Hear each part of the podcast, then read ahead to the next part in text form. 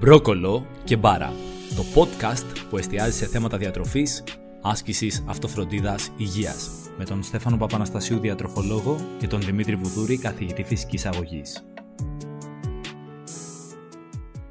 Καλώς ήρθατε σε ένα ακόμα podcast, Μπρόκολο και Μπάρα, μαζί με Δημήτρη Βουδούρη και Στέφανο Παναστασίου. Χαιρόμαστε που σας έχουμε εδώ, σας ευχαριστούμε για τη συντροφιά σε όλα αυτά τα επεισόδια και καιρό Δημήτρη να τα πούμε και μεταξύ μας. Ήρθε η σειρά μας. Είχαμε κάποιους πολύ αξιολούς καλεσμένους στα προηγούμενα επεισόδια και ήρθε ο καιρός να μιλήσουμε για κάτι Έχουμε σημαντικό. ένα φλέγον θέμα για το οποίο θέλουμε να μιλήσουμε και οι δύο από τις πλευρές μας. Εσύ μεν από την άσκηση και εγώ δε από τη διατροφή, διότι ήρθε Μάιος. Δημήτρη. Και καταλαβαίνει αυτό. Τι σημαίνει αυτό, η παραλία πλησιάζει.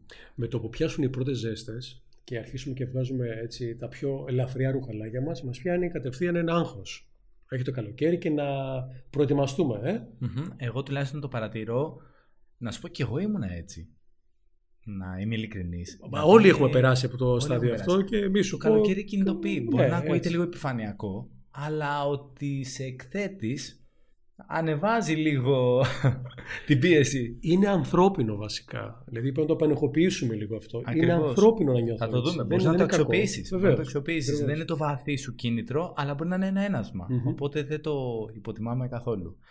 Εγώ τουλάχιστον παρατηρώ αυξημένη κίνηση και στο κομμάτι των διαιτών και της διατροφής, αλλά θέλω να μου πεις και εσύ στα γυμναστήρια τι γίνεται, Δημήτρη. Αντίστοιχα, Λοιπόν, ο, μετά τα μέσα Μαΐου, αλλά θα έλεγα ο Μάιος και ο Ιούνιος είναι το δίμηνο που υπάρχει ένα τρελό peak στις εγγραφές στα γυμναστήρια. Γίνεται χαμός. Το παρατηρεί κανείς σε πολύ ξεκάθαρα. προσέλευση, ναι. Δηλαδή γίνεται. Είναι το φαινόμενο της, της εποχής, ο χαμός. Πάνε όλοι και ξεκινάνε γυμναστήριο. Είναι λάθος αυτό, Δημήτρη. Και βασικά, τι κινδύνους ενέχει, τι να προσέξει κάποιος που κάνει γραφή αύριο στο γυμναστήριο. Λοιπόν, ο σκοπός του επεισοδίου λοιπόν, αυτού του επεισοδίου είναι τι, να σας ενθαρρύνουμε στο να ξεκινήσετε, απλά να αναπροσαρμόσουμε ίσως λίγο τις προσδοκίες. Αυτό είναι το σημαντικό. Για να μην υπάρχει απογοήτευση, ε; γι' αυτό απογοητευόμαστε. Και τον τρόπο σκέψης, τη συνολική νοοτροπία αυτής της απόπειρας. Δηλαδή, ναι, να είσαι ένα σοβαρό ένασμα, της παραλίας του καλοκαιριού, ότι θα βάλεις τα ρούχα σου τα, τα πιο κοντά, τα μαγιό σου, αλλά να το αξιοποιήσεις προς όφελός σου για μια ουσιαστική αλλαγή. Ε, να πω ένα παράδειγμα που μου ήρθε τώρα. Για πες. Ε, πολύ συχνά το χρησιμοποιώ στον κόσμο μου. Είναι το, το παράδειγμα αυτό με το εγκαταλειμμένο στο γκαράζ του σπιτιού αυτοκίνητο. Έχω λοιπόν ένα αυτοκίνητο που το έχω αφήσει για ένα, δύο, τρία χρόνια.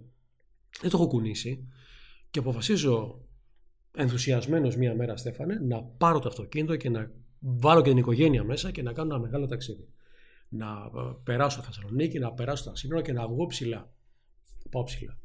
Οι πιθανότητες να βάλω την οικογένεια μέσα, να πάρω το αυτοκίνητο αυτό που έχει να ξεκουνηθεί 2-3 χρόνια. Οι πιθανότητες να φτάσω λοιπόν στον προορισμό μου είναι πραγματικά ελάχιστες. Το πιθανότερο σενάριο είναι στο δρόμο να χρειαστεί να πάρω τηλέφωνο την οδική βοήθεια για να έρθει να με μαζέψει. Ή αν δεν συμβεί αυτό, οι πιθανότητες είναι να ταλαιπωρηθώ πάρα πολύ λόγω τεχνικών προβλημάτων που θα προκύψουν.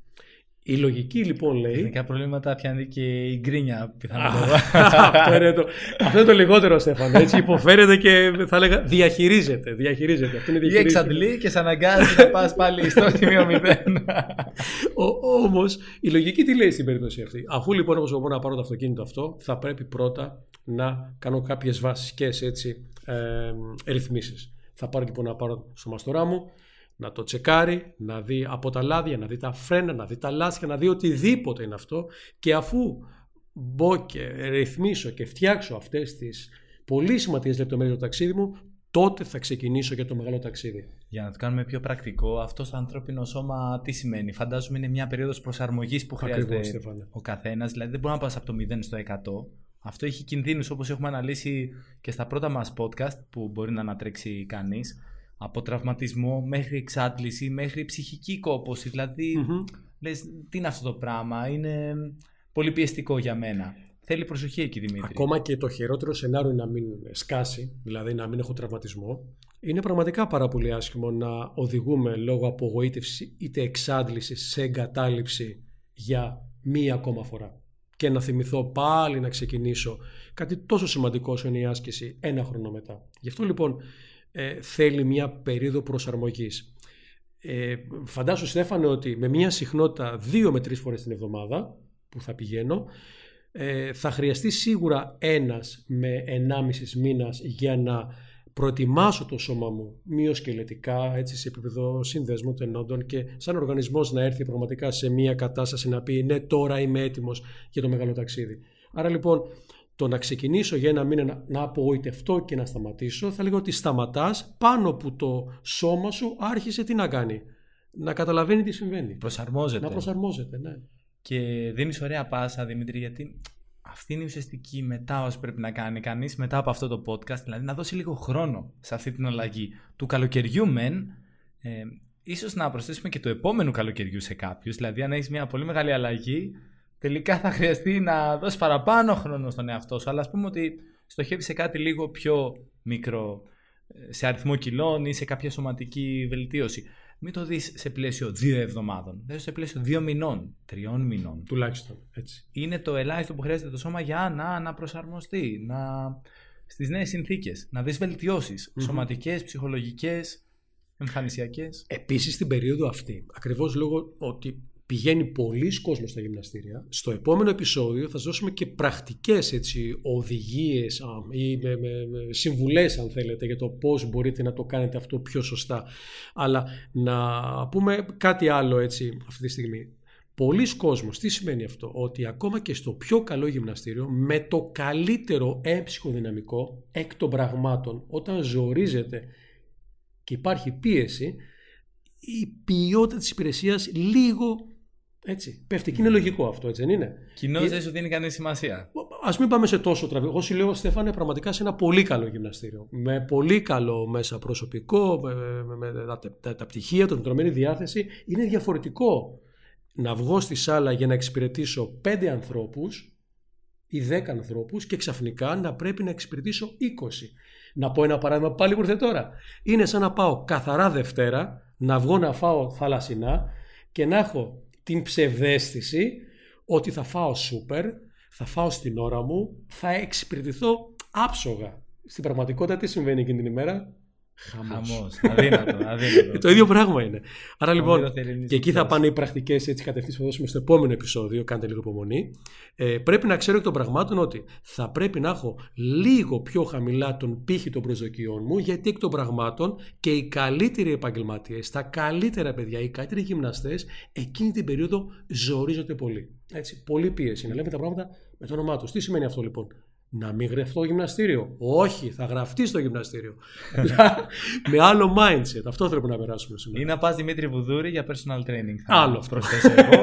και να έχεις τη special. Άλλο αυτό. Άλλο αυτό. Αλλά παρόλα αυτά, επειδή δεν είναι για όλο τον κόσμο αυτό και ε, υπάρχουν τρόποι και αυτό θα δώσουμε στο επόμενο επεισόδιο έτσι που θα κάνουμε το πώς μπορείς να επιλέξεις το γυμναστήριό σου με ποια κριτήρια έτσι ώστε και με τι mindset ώστε τι; Να πετύχεις αυτή τη φορά. Μια να μην είσαι από αυτούς τους ανθρώπους που θα ξεκινήσουν, Στεφανέ μου, το Μάιο και μέσα Ιουνίου θα σταματήσουν. Είναι να κρίμα. Να πούμε και ένα ακόμα καθοριστικό πράγμα, Δημήτρη. Που παρατηρώ να γίνεται αρκετά συχνά. Κάποιος ξεκινάει είτε γυμναστήριο είτε personal είτε την αγαπημένη του γυμναστική και στοχεύει να βγει στην παραλία. Αυτό είναι το έναυσμα και ανακαλύπτει και άλλα κίνητρα. Δηλαδή νιώθει καλύτερα Έτσι. και ψυχολογικά και τα πάντα, αλλά δεν δίνει σημασία στη διατροφή του. Και νομίζω ότι και εσείς οι γυμναστές, δηλαδή αμέσως όταν το διαγνώσετε λες, διαγνώσετε, δες ένα διατροφολόγο, κάνε κάτι, πρόσεξε τα γεύματά γιατί από μόνη της η γυμναστική δεν θα σου αποφέρει κάποιο σημαντικό αποτέλεσμα. Δηλαδή σύντομα, αν κάποιος νοιάζεται να ρίξει λίγο το σωματικό του βάρος ή το σωματικό του λίπος, χρειάζεται να εστιάσει στα γεύματα, όχι με έναν τρόπο επιθετικό και κάποια extreme προσέγγιση, κόψε όλους οι υδατάνθρακες, κόψε το πολύ φαγητό, να στήριζε μόνο με σαλάτες και μόνο με αέρα κοπανιστό. Προς Θεού, η διατροφή είναι εκεί για να σου δίνει ενέργεια, να σε κάνει ικανό να γυμνάζεσαι, να κάνεις αυτές τις τρεις προπονήσεις ικανοποιητικά, χωρίς κάποια επίπτωση στην εργασία σου, στην ηρεμία σου, στην οικογενειακή ή στην τροφική ή ε, κοινωνική σου ζωή. Οπότε ε, αν ο σκοπός σου είναι να βγεις στην παραλία και να έχεις μια καλή αλλαγή και ξεκινάς γυμναστήριο, δώσε προσοχή και στη διατροφή σου. Θα δούμε και στο επόμενο podcast πώς ακριβώς μπορεί να γίνει αυτό με πιο πρακτικούς τρόπους. Έτσι είναι, Στέφανο. Από ό,τι ε, βλέπουμε. Και, και η διατροφή είναι και επιπλέον τι; Είναι ο πυλώνας αυτός ο οποίος θα βοηθήσει τον κόσμο να στηρίξει τις προπονήσεις του μέσα στην περίοδο αυτή του καλοκαιριού. Γιατί τι άλλο συμβαίνει το καλοκαίρι λοιπόν σήμερα; Τα, στο, στο επεισόδιο σήμερα βγάζουμε όλα τα, έτσι, τα πιθανά εμπόδια που μπορεί να συναντήσει. Το ένα λοιπόν εμπόδιο είναι τι, πολλοί κόσμος ε, στο γυμναστήριο. Παρ' όλα αυτά να πάτε, να πάτε. το δεύτερο έτσι, θέμα που έχουμε την περίοδο αυτή είναι ότι ανεβαίνουν οι θερμοκρασίες πάρα πολύ. ζέστη. ζέστη. Στην Ελλάδα έχουμε πολύ ζέστη από τον Μάιο κιόλας. Θα μου πεις ναι αλλά εκεί που θα γυμνάζομαι θα υπάρχει κλιματισμός. Ναι αλλά η ζέστη είναι κάτι που καταβάλει το σύστημα, κουράζει το σύστημα από το πρωί που ξυπνάς. Θα πας στη δουλειά σου.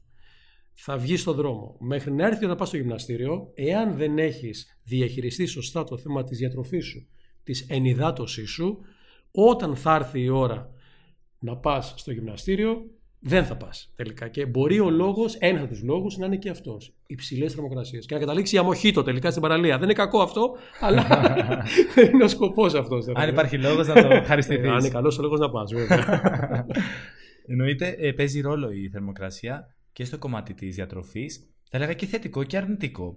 Θετικό, για πες. Που τη μεν θετική πλευρά, Δημητρή, να σου πω ότι λόγω θερμοκρασιών, επειδή κάθε διαδικασία πέψης των γευμάτων παράγει θερμότητα. θερμογέννηση. Ε, τροφογενής θερμογέννηση ναι, ναι, ναι, αποκαλούμενη.